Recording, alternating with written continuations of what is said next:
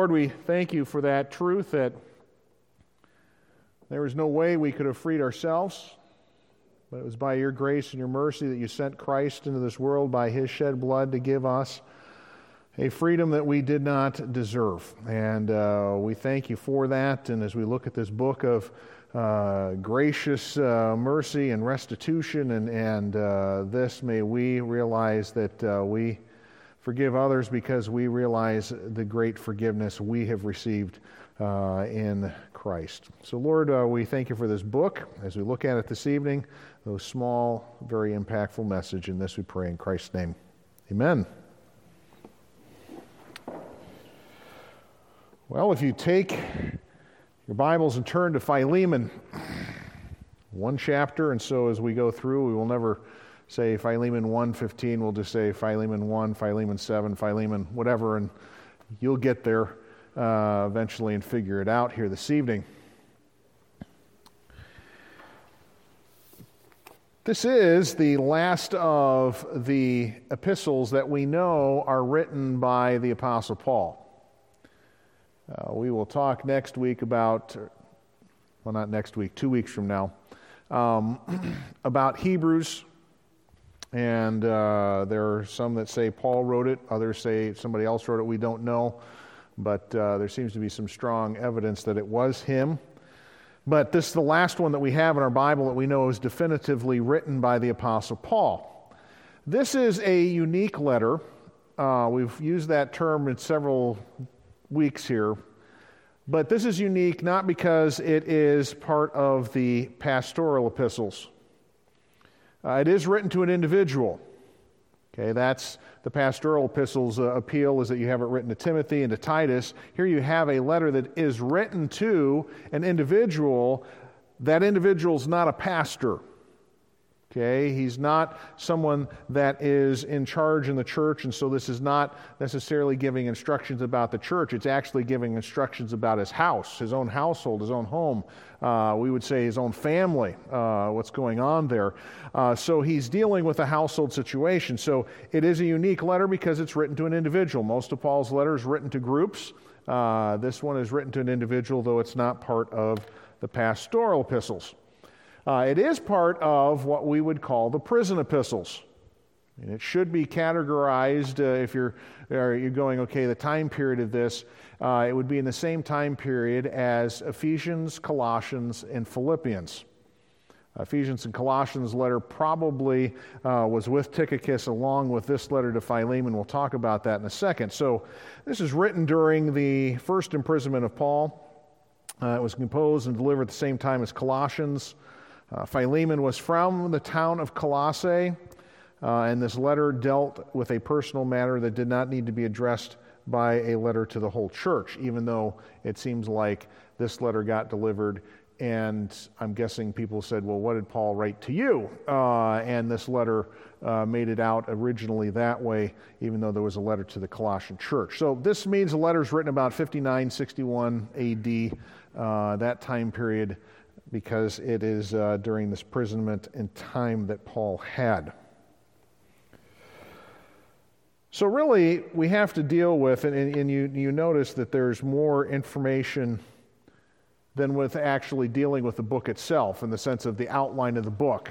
That's because there are multiple things as far as background that we just need to make sure that you know as you get into this letter, which is very quick, very personal, I did not read through it beforehand as far as timed, but it's a book you probably could read in three minutes, four minutes. I mean, it's not going to take long to do that.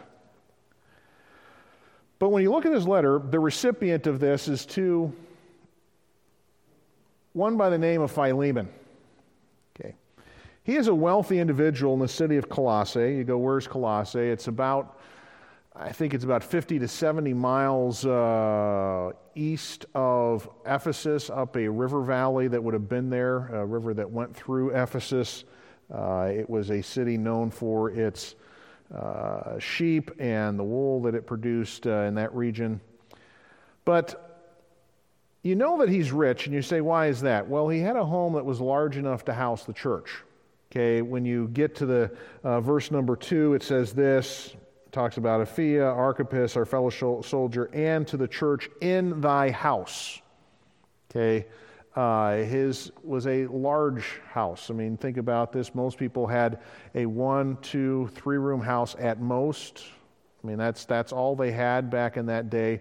Obviously, he's got something that's quite large, um, and so that would indicate that he's wealthy. Also, the fact that he has slaves, okay, that he's got the ability to uh, own slaves, uh, and so this is an indicator of his wealth. He is not the pastor of this church. He is noted as, by the Apostle Paul as being a fellow laborer. Now, you say, how did his salvation happen? We aren't told, but we do know the Apostle Paul led him to the Lord because Paul, in this letter, uh, in verse, uh, if I've got it right, verse 19, um, he says, Listen, I, you owe me a debt because I was the one who led you to the Lord. Uh, when Philemon met Paul, I don't know because Paul was never in Colossae. Okay, so you say, when did he meet Paul? Probably when Paul was in Ephesus for about two to three years.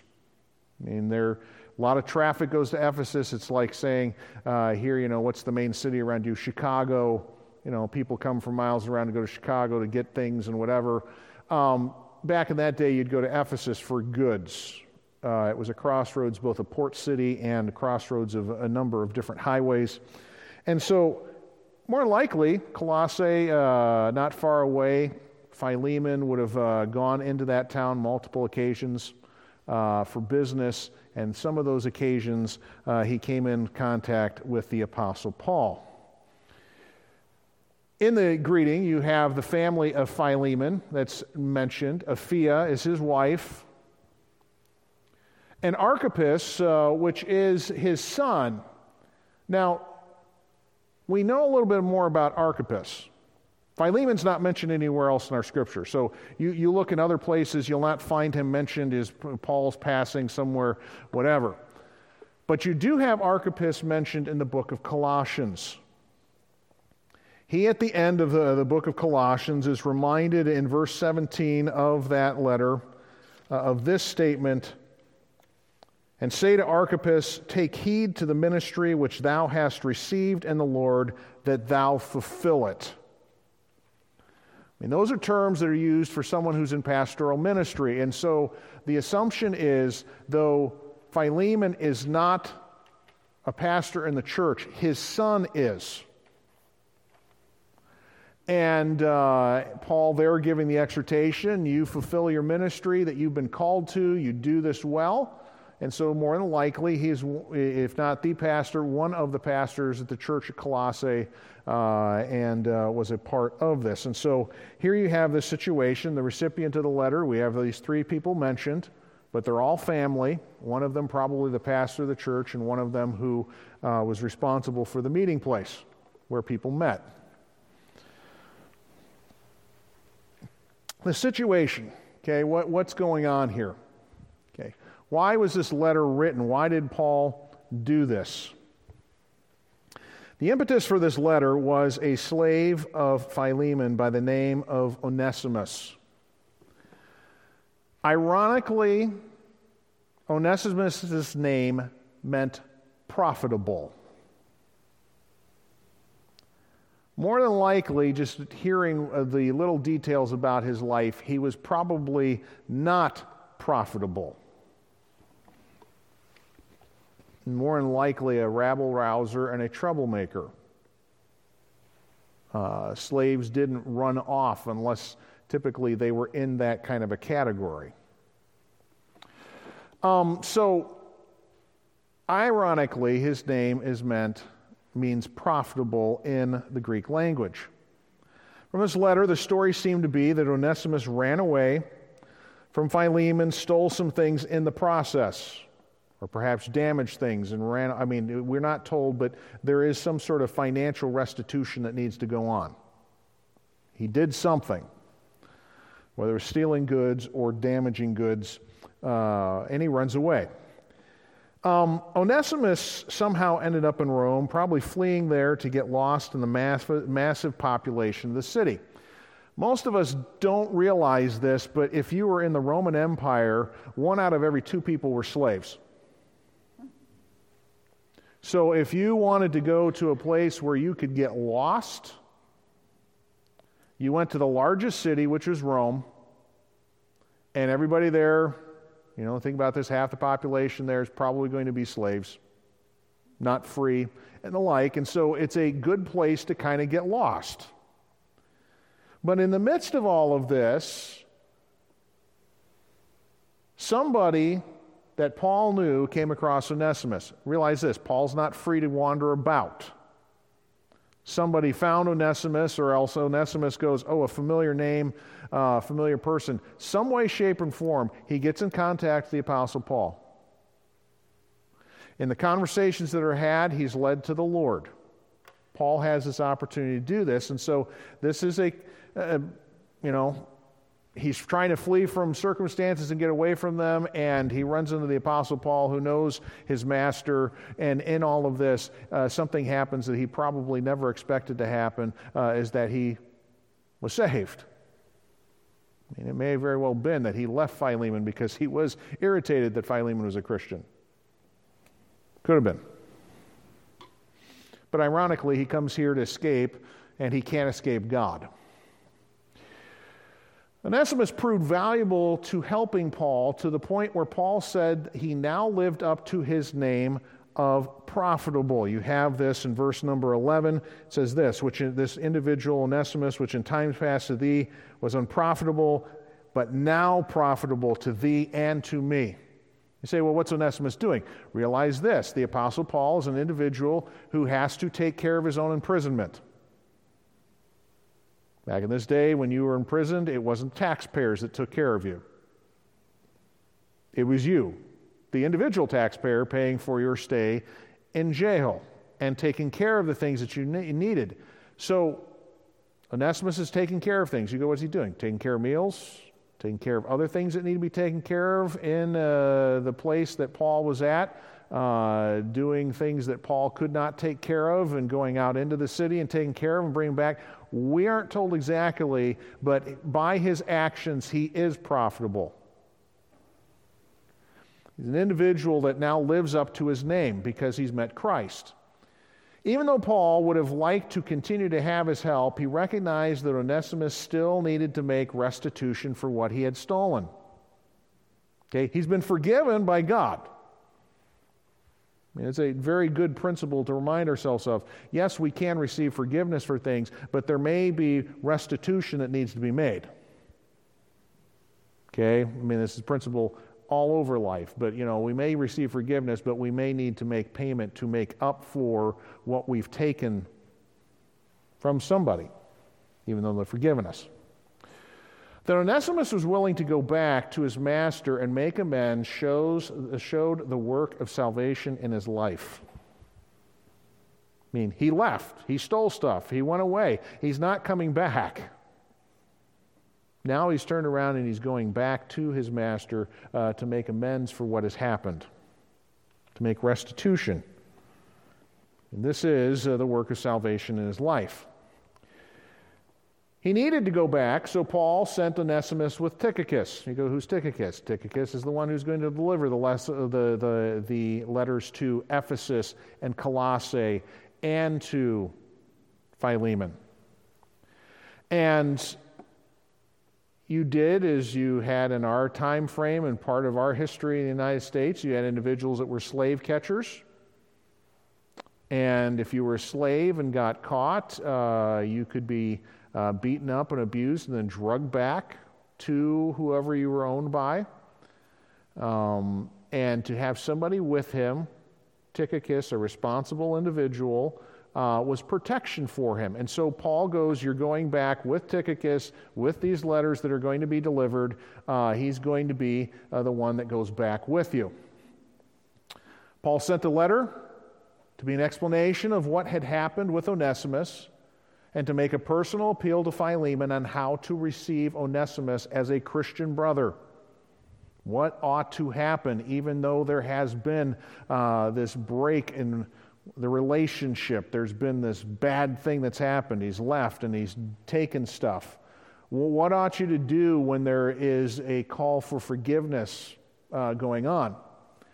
Uh, this letter was, uh, boy, was B, yeah, okay, was an emotional display of Paul's heart as he worked for the restoration of re- re- re- restoration of the relationship of believers. Okay, this letter is a letter that you go to when people are not getting along with one another. Because what Paul is, he is a, we might use this term from the Sermon on the Mount, he's a peacemaker. Okay, sometimes you have to have a person as the go between to make sure that two can get back together again. Okay, this is not uncommon. This is something that you go, this makes sense, but we oftentimes fail to realize this that uh, two people may not be getting along with one another because there's a person, not a person there that's on the outside saying, okay, this needs to be fixed, and see from this perspective, you're seeing it this way, you're seeing it this way. You know, let's fix this. And so it, it's a great practical letter from that standpoint, showing us how Paul uh, is able to deal with this. It's a very emotional letter in the sense that Paul is going to appeal uh, on a, d- a number of different levels, not just merely, and he doesn't really command in this. He could have. He could have commanded, but it's an appeal much like individuals like us are going to have to do if we're working to restore two individuals to one another. So let's just go through this letter. As we said, it's not going to take us long for us to go through this, but as we go through, we will highlight some of the details. And as you go through, verses 1 through 7 read like a normal letter of Paul, where he starts off with the greetings and a thanksgiving. It's typical of his letters on how he writes them. Starts this way Paul, a prisoner of Jesus Christ, and Timothy, our brother, unto Philemon, our dearly beloved and fellow laborer, and to our beloved Apphia and Archippus, our fellow soldier, and to the church in thy house.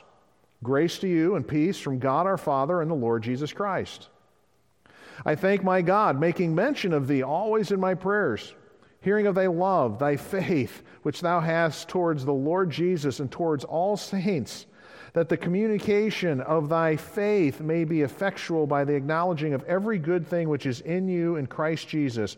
For we have great joy and consolation in thy love, because the bowels of the saints are refreshed by thee, brother.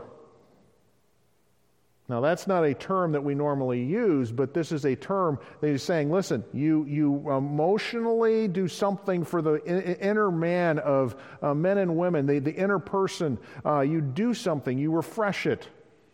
For them, as you said, the bowels, the intestines is the seat of the emotions. You say, well, you know, people talk about getting sick to their stomach, but is that where the seat of their emotions is at? No, it's just an offset of where it's at. Back then in this culture, this is what they're saying. The seat of the emotions, this is uh, something that uh, you have Philemon doing things, and you say, well, what is he doing? Well, this first section of the letter, Paul gives greetings, normally does, but verses 4 through 7, Paul gives thanks for the love, faith, compassion, and kindness that Philemon readily displayed towards Christ and his followers. I mean, his faith in Christ is well known. His living for Christ, well known. And it's shown by his being around other people that know Christ. He just enjoys being with them, and he enjoys meeting their needs. And here's a, a wealthy individual that's following what you have in 1 Timothy chapter 6 where he's talking about the fact uh, there in 1 Timothy 6 that they that are rich, you know, what are they supposed to do? Well, they're ones who are uh, taking care and not worrying about earthly things so much, they're worried about heavenly matters. They're, they're kind of going, I'm a steward of these things, and so, you know, there's needs to be met, there's uh, compassion to be shown, kindness to be shown. It seems that the Philemon is a perfect example of displaying riches being distributed, reflecting what Christ is, who with his riches is what? Stingy and no. He's generous, kind, abundant in what he gives. And so Philemon had been a refreshment to Paul and others in the past. And so the Apostle Paul goes, I'm thanking the Lord for knowing what kind of comfort and help and encouragement you are uh, in the past. Now, present situation. Okay, this is what he suddenly moves to. Present situation is this the appeal for Onesimus, the go between, the peacemaker. You have this in verse number 8. Wherefore, okay, change of language there, okay? Thankfulness. Now, here, this is why I wrote. Wherefore, though I might be much bold in Christ to enjoin thee that which is convenient, yet for love's sake I rather beseech thee, being such as one as Paul the aged, now also a prisoner of Jesus Christ, I beseech thee for my son Onesimus, whom I have begotten in my bonds which in time past was thee unprofitable, but now profitable to thee and to me, whom I have sent again. Thou therefore receive him. That is, mine own bowels, as, as if my emotions, who I am, going with, whom I have retained with me, that in thy stead he might have ministered unto me in the bonds of the gospel. But without thy mind would I do nothing, that thy benefit should not be as it were of necessity but willingly. For perhaps he therefore departed for a season that thou shouldest receive him forever. Not now as a servant, but above a servant, a brother beloved, specially to me, but how much more unto thee, both in the flesh and in the Lord. If thou count me therefore a partner, receive him as myself. If he hath wronged thee or oweth thee aught, put that on my account. I, Paul, have written it with mine own hand. I will repay it. Albeit I do not say to thee how thou owest unto me even thine own self besides. Yea, brother, let me have joy of thee in the Lord. Refresh my bowels in the Lord. Having confidence in thy obedience, I wrote unto thee, knowing that thou wilt also do more than I say. Okay, we start off. Paul could have used apostolic authority to tell Philemon what he needed to do. Now, in thinking about this, when it comes to situations where you're trying to restore two people, you know, your kids, you will and you will and you'll be fine, okay? Okay, well, you know, it, it could work, but, you know, there may not be the inner person that has been appealed to, though they still need to obey. So it is sometimes you could have a position of authority in a situation with two people and telling them get along, and you could command them. You have every right to by the position of authority. That's not the tact that the Apostle Paul uses in this. He uses uh, this idea of appealing on the basis of love, his age and his imprisonment. You're kind of going, well, that's all, you know, that's an emotional appeal. Yeah, you have a selflessness to me. And you know, it's kind of hard for me to, to handle these situations because I'm getting older and, and I really would like to be there to help you out in this, but I'm in prison right now for the gospel. So he, he's kind of going, here's the reasons. I would love to be there, but I'm going to appeal to you in a different manner because I can't be there. And he does this. He also, on the other side, goes, okay, I'm going to say this that before you, you know, you see, I, could just imagine this that maybe there was no forewarning that Onesimus was coming, more than likely. Okay, remember, there's not, you know, phone call going, hey, we're sending Onesimus or anything. No, the first time may have been when Tychicus shows up and he's at the doorstep and here's this Onesimus. And the last time Onesimus was there, he had done Philemon harm. The Apostle Paul goes, Wait before you have any emotions, any feelings about this, okay? Let me tell you something. He's my son in the faith. Uh, he is uh, one who I begot in my bonds, now profitable, and he's a beloved brother. Okay, this individual that probably stirs up all sorts of anger and emotion against him, I want to tell you what God has done in him. He is a changed person. He is profitable. He's someone that I look to and am refreshed by what he's doing. He's been selfless to me, and I'm a person who would be selfless for him because he has been so giving. And so this letter starts off with that kind of appeal. You know, I've had trouble getting here, and but before you say anything, let me tell you how I feel about Onesimus. What I know, what I've seen. And so he does this. Paul would have desired to keep Onesimus, but did not want to impose on Philemon. You know, he's there, and finally, I, I imagine there was a day where he finally goes, You know, you've been gone away for a little bit, and I'm sure Philemon would love to have you back. And you know you need to go back, and you can almost imagine Onesimus going, Yeah, I need to because I know there are things that I have not gotten right with him. Okay? Day came.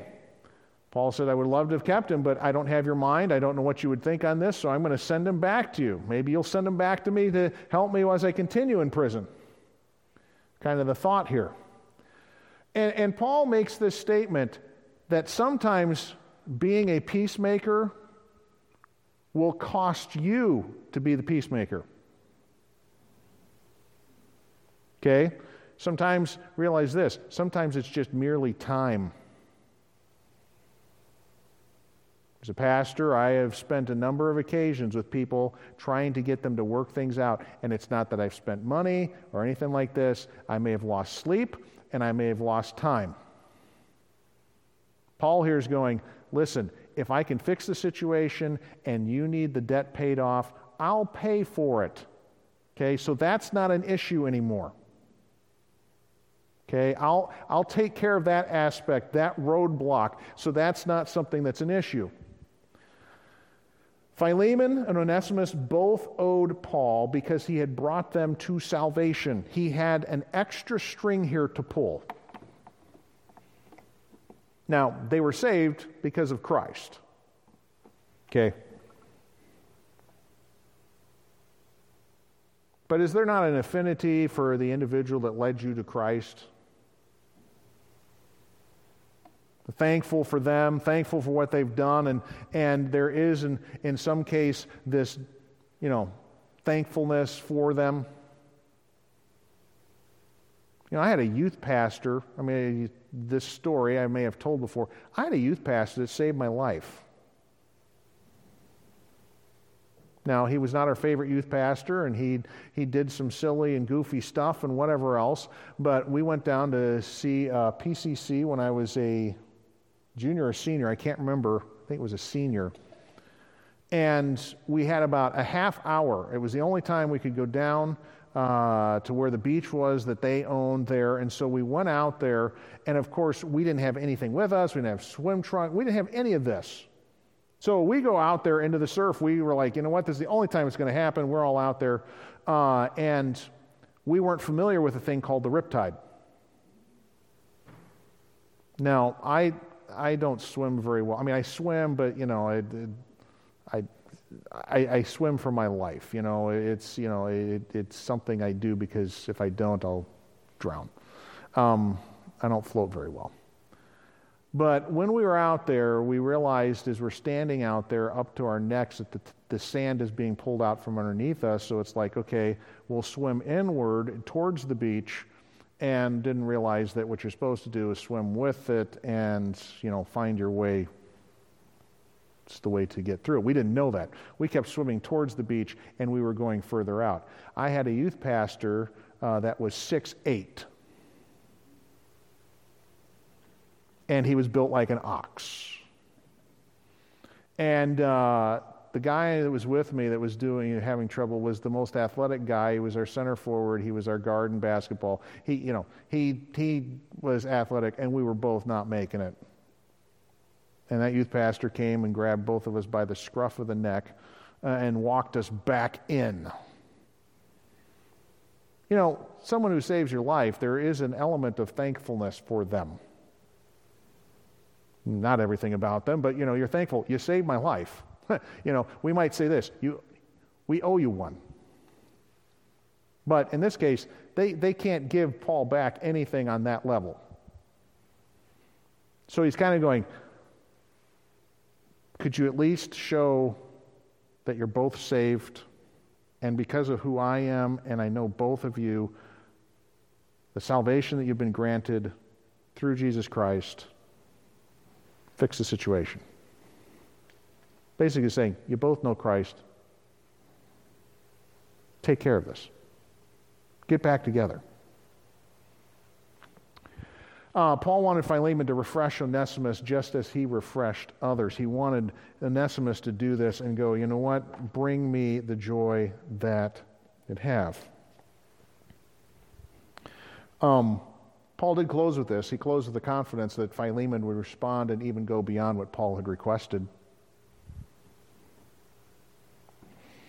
You see the statement there in verse number 21. It says this Having confidence in this obedience, I wrote unto thee, knowing that thou wilt also do more than I say.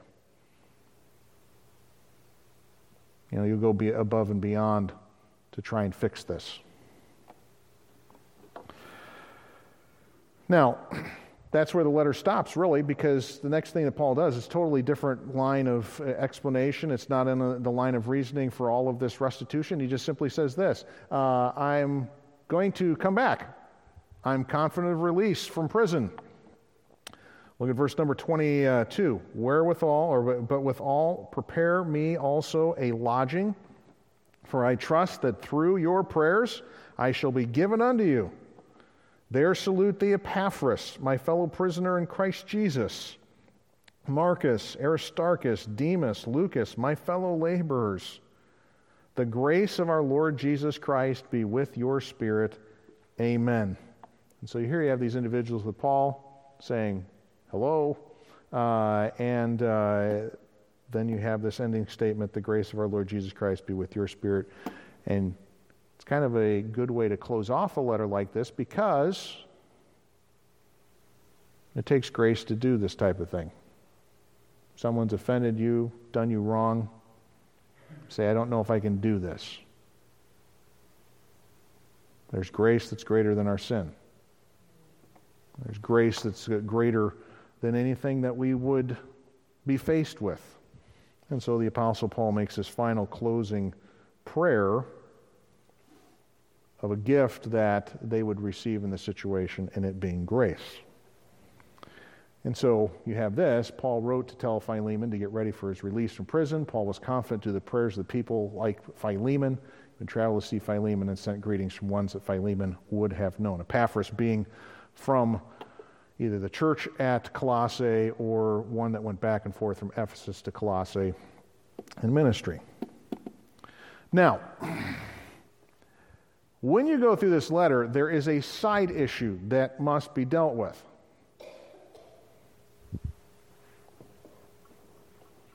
You go, what's that? Slavery.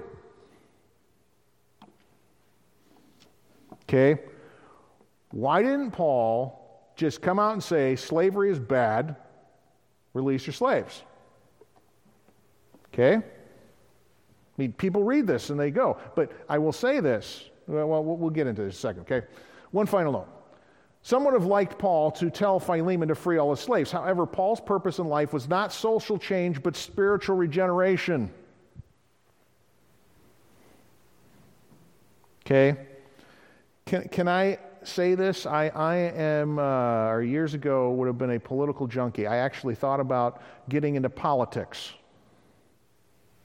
because it was humorous and entertaining at times. and you figured you could fix some of these things that are silly and whatever. And he, that was the, the thought process. But it's sort of like the, the thought process of a D. Martyn Lloyd Jones years ago. We talked about him a couple services ago that he is the assistant to the king's physician and he's fixing people to go back to the very same sins they were in before, and there's nothing eternal going on there. And he decided, listen, being a doctor is a nice thing, but I'm not here to fix people's physical illnesses. I need to, I need to be able to see people come to Christ. That's the change they need. So it is for the Apostle Paul. He could go around and fix all the government ills he wants. But you know what? That takes a lot of time and energy. Okay, I mean, I think about this. If you ever want to read a story of what it's like to try and end slavery in a country, read the biography of one William Wilberforce. Was a student of, uh, well, a, a student, yeah, of John Newton. Okay? You say, what did he do? He basically spent the energy of his life trying to end slavery in England and throughout the British Empire. It nearly killed him. Now you say, was that a good thing that Wilberforce did? Yes, it was. It didn't save people for eternity. But as far as for mankind, that's a good thing. That's beneficial. But realize this Paul could have spent all his energy doing this, but he's, he's more concerned about this people reflecting Christ in their lives, showing the gospel that has done a change in you in the circumstances that you're in. Um, understand this slavery was a part of human culture. You realize it still exists today. It's like the poor you always have with you. Guess what? There's going to be slavery that's always with us. Does that make it a good thing? No. Does not. Never does. Now, both the Old and the New Testaments were clear about the fair treatment of slaves. You read the Old Testament, it tells you how to treat your slaves. I mean, if you injure them uh, and hurt them, then in some cases you just let the, you let them go free. Okay, you let them go on their own because you've done this. I mean, you have that type of thing in the Old Testament, and you get to the New Testament, especially thinking about this. What other letter went with the Apostle Paul to the church at Colossae? Colossians, yeah. Okay, but do you realize both Ephesians Colossians have a section about husbands and wives, parents and children, servants and masters? Because Paul realized that in most situations there wasn't a possibility of a freedom because you had a slave that was working for a, an unsaved man.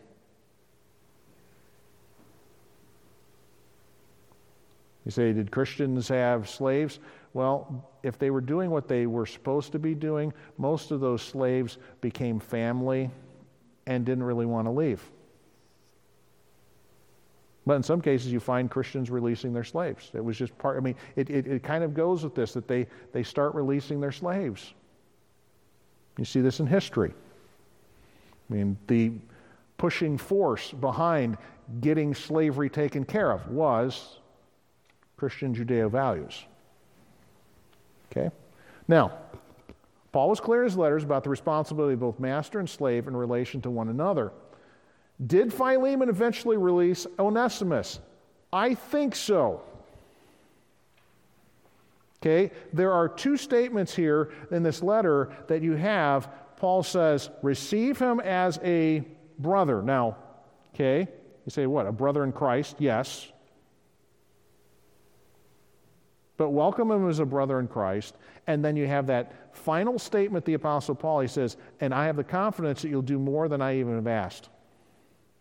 Not just that you, you welcome him and you accept him back as if nothing's happened. Okay, that's what forgiveness is, is that you're not bringing this back up again. And I, I tend to think that Onesimus probably was a free man. Can I guarantee it? I don't know. But it seems that Paul is just kind of hinting at this uh, you know what, you ought to free him so he can do the work that he needs to do. It sounds like this individual was one who could be a great reflection for Christ in the world that he lived in, this Onesimus that was changed forever. So I don't know about that, but you do have some people when you deal with this letter, they're like, why, you know, why didn't Paul say slavery is bad?